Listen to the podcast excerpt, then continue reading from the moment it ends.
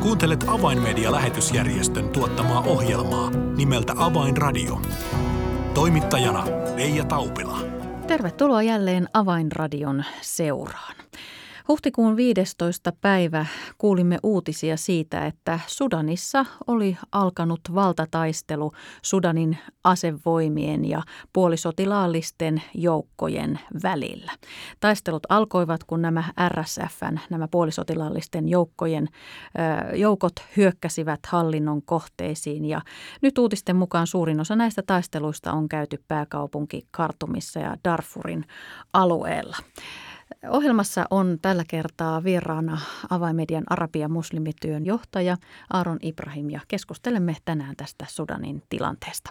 Minun nimeni on Reija Taupila. Tervetuloa seuraan. Avainradio.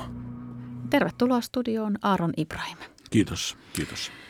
Jälleen kerran aloitamme ohjelman sillä, että olemme saaneet uutisia uudesta kriisistä jossain päin maailmaa. Ja tällä kertaa tämä surullinen uutisi, uutinen se tuli Sudanista ja nyt tässä viime päivät olemme tätä tilanteen kehittymistä saaneet seurata. Niin Aaron, Aaron minkälaisia kontakteja, mitä työtä avaimedialla on Sudanin suunnalla tähän mennessä ollut? Joo, tosiaan niin Sudanissa olemme tehneet koko ajan työtä. Minä siis voin vain sinua muistuttaa ja kuuntelijoita, että meidän TV-työ periaatteessa sai lähtönsä Sudanissa. Eli silloin, kun Sudanin valtio antoi meillä tai seurakunnille mahdollisuus olla tunti viikossa valtakunnan verkostossa tv niin – meitä pyydettiin silloin apua ja me alettiin tehdä näitä TV-ohjelmia, vaikka silloin siihen aikaan meidän arviosasto teki radiotyötä vaan. Eli siis tämä Sudan on mulle kyllä aika lähellä sydäntä myös. Mutta vuosien aikana olemme tehneet myös sekä Pohjois-Sudanissa, Etelä-Sudanissa ja Darfurin alueella oli todella vähän meillä työtä, niin Sudanin murteellahan me tehtiin niitä todistusohjelmia, me tehtiin lauluja. Yksi CD-kokonaisuudessa me tuotettiin sudanilaisille uskoville. Niin sen jälkeen me ollaan tehty myös semmoinen ohjelmasarja. Se on todella lyhyt, jonka nimi on Olen sudanilainen kristitty, mutta rakastan Sudan. Eli me ei tehty vaan entisten muslimeiden kanssa, vaan me haluttiin myös sudanilaiset kristityt kertoa sudanilaisille yleensä, että ne on kristittyjä, mutta ne on siis sudanilaisia ja ne rakastaa omaa maata. Näitä tehtiin 365 kappaletta ja niitä näytettiin kanavalla. Eli Sudanin kohdalla niin kyllä ollaan, ollaan mukana ja me halutaan tehdä sitä. Meidän kanavallammehan on sudanilaisia myös henkilökunnassa. Meillä on Wahid ja hänen vaimonsa Fadua. Meillä on Marios ja hänen vaimonsa Soher – sekä tietenkin yksi niistä tärkeistä juontajista ja ohjelman, ohjelman tuota, henkilöstä on Dr. Jasser, joka tulee nyt Suomeen kesäkonferenssin puhujaksi, tuttu suomalaisille.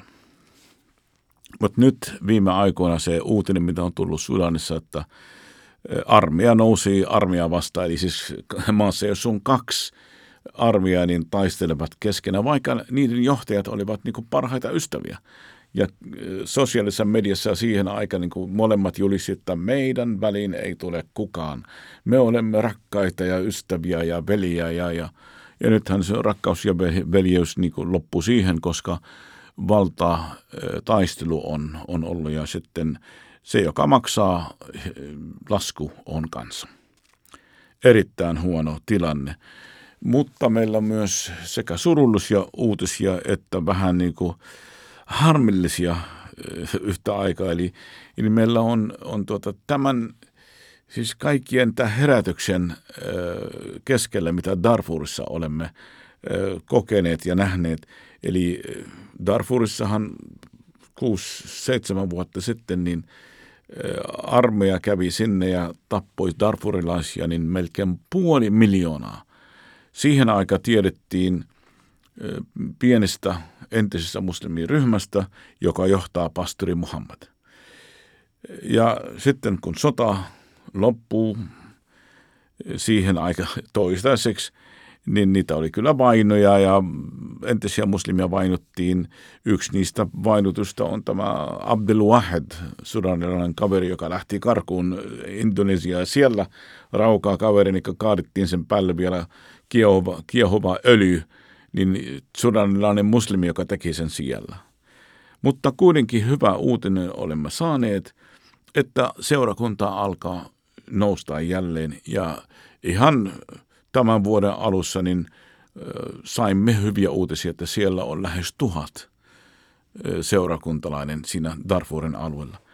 Nyt tämä sota on, kolme ihmistä on tapettu meidän ystäviemme joukossa, varsinkin nämä seurakuntien johtajat. Ja ne jätti sitten tietenkin vaimot ja orpolapset siinä ja on todella vaikea tilanne. Mä sitten saatiin, saatiin paljon semmoisia uutisia, että apua tarvitsee ja, ja kyllä tämä sota on, on todella, todella vaikuttanut kaikkia. Kartuumissa ihmiset kuolee, niin lentokenttä on, on tota, tuhoutunut kiinni, niin siis seurakuntia on, on tota, ammuttu. Onko se vahingossa vai, vai ei, sitä en tiedä. Tämä on yleensä tämmöisten kauksin keskellä voi tehdä mitä tahansa. Mm, tässä tulikin nyt paljon asiaa yhdellä, yhdellä vastauksella. Aaron, palastellaan sitä hieman. Eli, eli kerroit juuri, että, että ää, täällä erityisesti Kartumin alueella nyt aivan hiljattain siellä on ollut herätystä. Kun tiedetään, että Sudan se on muslimivaltio, niin, niin, niin millainen vaikutus tällä herätyksellä on ollut siellä, siellä erityisesti siellä Kartumissa? Kartumin alueella, mutta Darfurin alueella erikoisesti on ollut. Kyllä Kartumin alueella kyllä herätys on ja ihmiset tulee uskon. Me saatiin jatkuvasti niin kuin sieltä uutisia.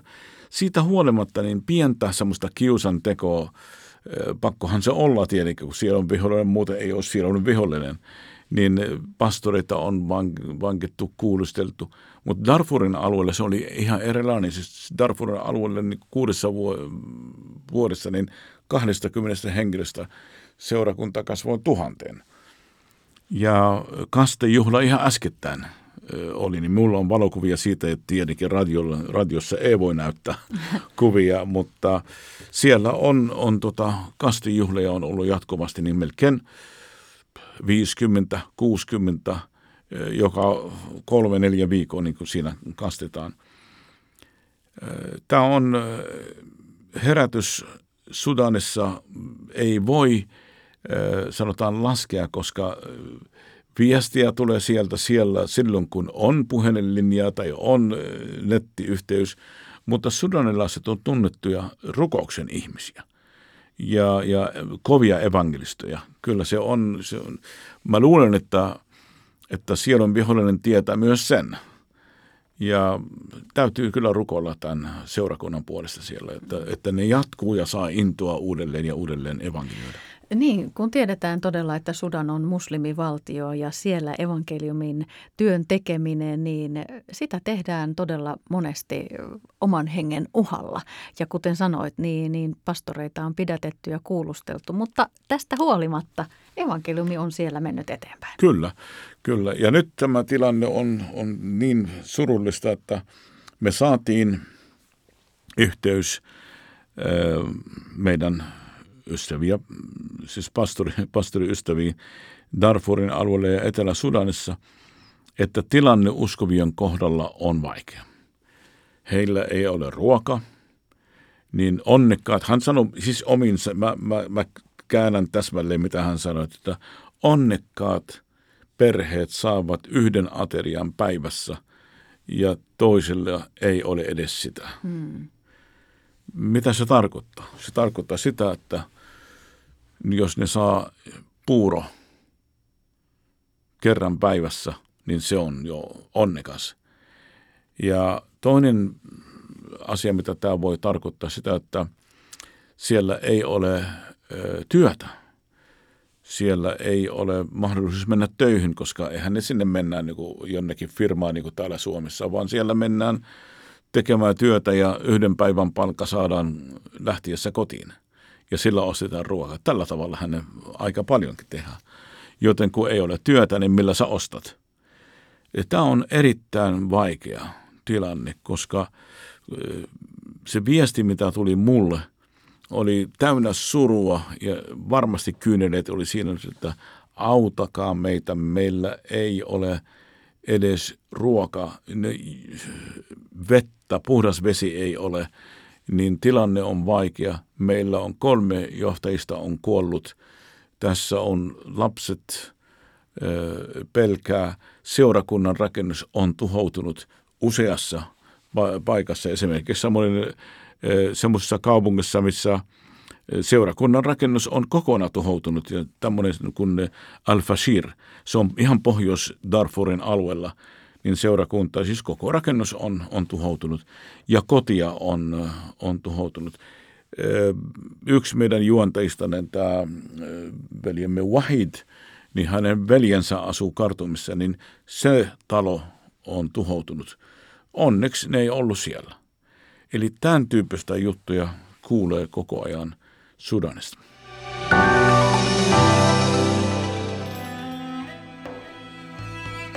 Auta Turkin ja Syyrian maanjäristyksen uhria. Lahjoita haluamasi summa MobilePay-sovelluksella numeroon 90555, siis 90555. Apusi ohjautuu perille nopeasti avainmedian paikalliskontaktien kautta ja se menee varmasti perillä. Kiitos avustasi.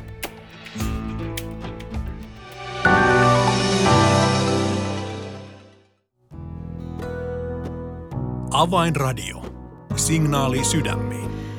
Kuuntelet Avainmedian lähetysjärjestön tuottamaa ohjelmaa nimeltä Avainradio ja tässä ohjelman alkupuolella olemme saaneet kuulla äh, todella surullisia uutisia Sudanista, sillä äh, huhtikuun puolessa välissä alkanut valtataistelu on vaikuttanut merkittävästi alueen uskoviin ja toki myös kaikkiin kansalaisiin tuolla alueella, missä taisteluja käydään. Aaron, kerroit iloisen uutisen siitä, että, että Darfurissa on todella ollut ennen tätä tätä, näitä tapahtumia herätystä. Siellä on syntynyt seurakuntia ja, ja vainoista ja vaikeuksista huolimatta evankeliumia on viety eteenpäin, mutta nyt todella tilanne on siellä todella haastava. Perheiltä, perheillä ei ole elantoa, heiltä puuttuu ravintoa, vettä, työtä.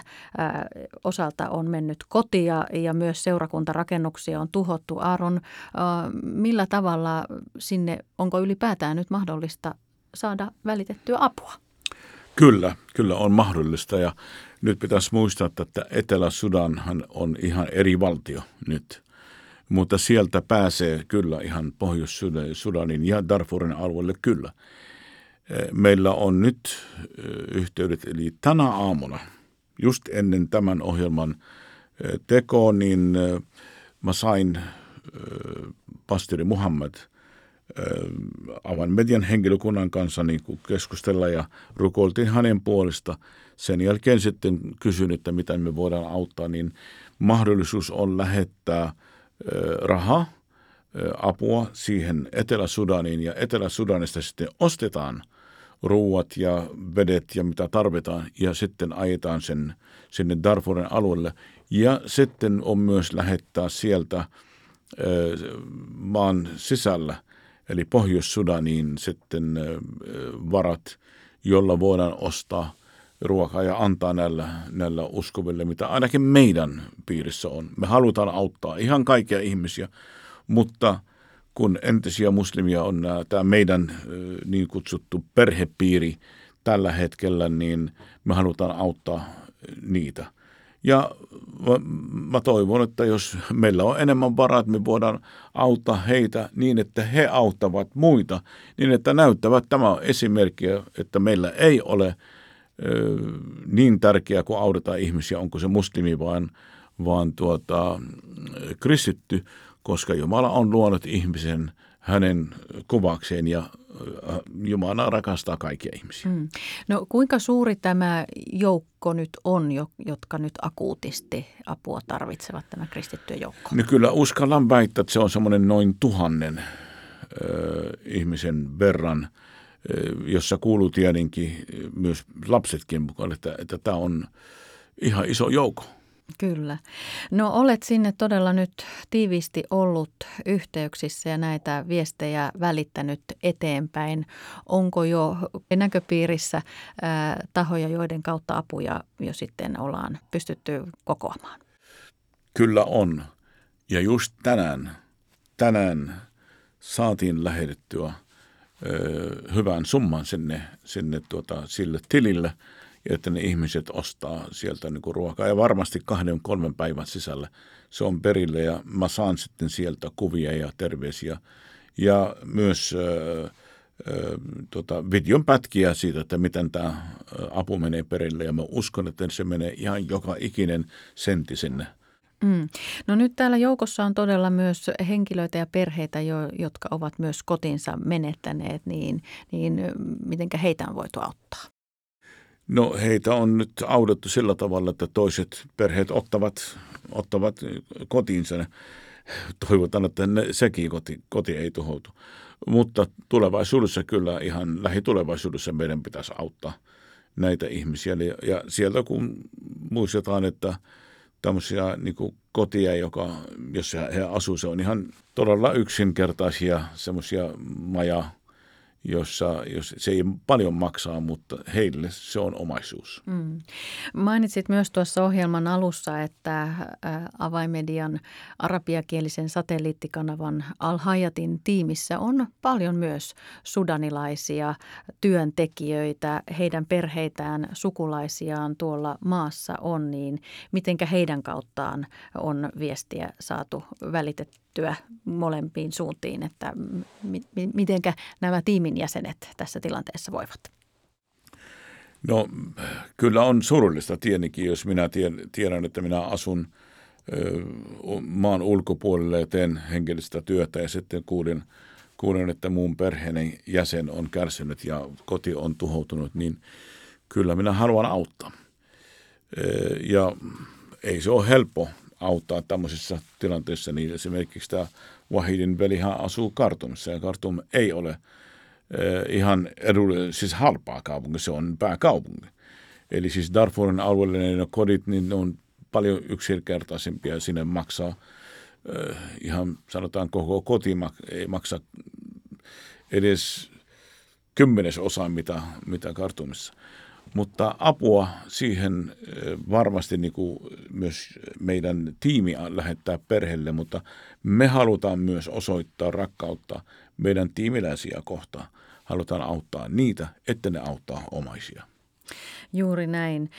Mainitsit myös tuossa ohjelman alussa, että todella Alhajat kanavan kautta on tehty paljon kohdennettuja ohjelmia Sudaniin, Sudanin murteella ja, ja on tehty todistusvideoita ja monta, monta, monen muunlaista sisältöä. Niin, niin, ja ylistysvideota, lauluvideota kyllä. Aivan. Niin mikä tilanne on tänään? Vieläkö tällaista sudaninkielistä tuotantoa on käynnissä? Kyllä vielä on. Me tehdään ja tullaan tekemään. Kyllä on, on ollut suunnitelma, että syksyllä sitten kuvataan myös uusia todistuksia – sudanilaisten todistuksia täällä Suomessa. Juuri näin. On mahtavaa, että, että voidaan myös tällaista kohdennettua työtä tehdä ja, ja tavoittaa eri kieliryhmiä ää, tässä Alhajatin sateenvarjon alla. No Aaron, nyt kun tämä tilanne on vielä akuutisti päällä, tiedämme, että rukousta tarvitaan ja todella tällaista konkreettista taloudellista tukea, että, että sitten siellä paikan päällä voidaan ruokaa ostaa ja tarvittavia asioita näille kärsiville perheille, niin, niin mitkä olisivat sellaiset rukousaiheet, jotka haluaisit nyt erityisesti ohjelman kuulijoille jättää? No mitä sen tärkeämpää rukousaihe on se, että, että Jumala niin kuin vaikuttaisi niin, että näihin mielettömiin taisteluihin, että se loppuisi siihen, että, että Jumala niin kuin puuttuu tähän, tähän asiaan sen lisäksi, että Jumala avaa ihmisten sydämet Suomessa ja muualle auttamaan näitä kärsiviä uskovia siinä Sudanissa, varsinkin Darfurin alueella. Ja kolmas rukousaihe oli se, että Jumala antaisi meillä myös ihmisiä, jotka luottaa siihen, että me voidaan yhdessä heidän kanssa auttamaan taloudellisesti näitä ihmisiä ja siihen varmasti jokaiselle on mahdollisuus – kun varmaan tuota, tämä ohjelman lopputekstissä varmaan, tai siis sanoisi sen niin kuin sanotaan. Mm, juuri näin. Se, mitä me todella täältä Suomesta käsin voimme tehdä, on todella rukous ja sitä kautta tukea veljemme ja sisaria Sudanissa. Monesti ajattelemme, että nämä tapahtumat, ne ovat meistä kaukana ja miten me niihin voimme vaikuttaa, mutta Jumalan kädet yltävät maiden ja mannerten yli ja, ja todella myös varoillamme voimme, voimme konkreettisesti auttaa siinä fyysisessä hädässä ja, ja tilanteessa, jossa veljemme ja sisaremme ovat. Aaron, kiitos oikein paljon näistä mielenkiintoisista uutisista äh, Sudanista ja ennen kaikkea tästä haasteesta, joka jälleen kerran meille suomalaisille eteen avautuu ja se meille uskotaan, että me tähän haasteeseen myös yhdessä tartumme, Joo. että kaikkien näiden maailman tilanteiden edessä me emme myöskään nyt väistä tätä vastuuta ja tätä tilannetta, vaan otamme myös sudanilaiset rukoustemme kohteeksi ja myös autamme heitä taloudellisesti. Kiitos Aaron vielä oikein paljon. Kiitos. Tilaa ilmainen avainmedialehti soittamalla numeroon 020 74 14 tai lähetä yhteystietosi osoitteeseen info at avainmedia.org. Tässä oli siis ohjelmamme tällä kertaa. Minun nimeni on Reija Taupila. Kuulemisiin jälleen ensi viikkoon. Avainradio.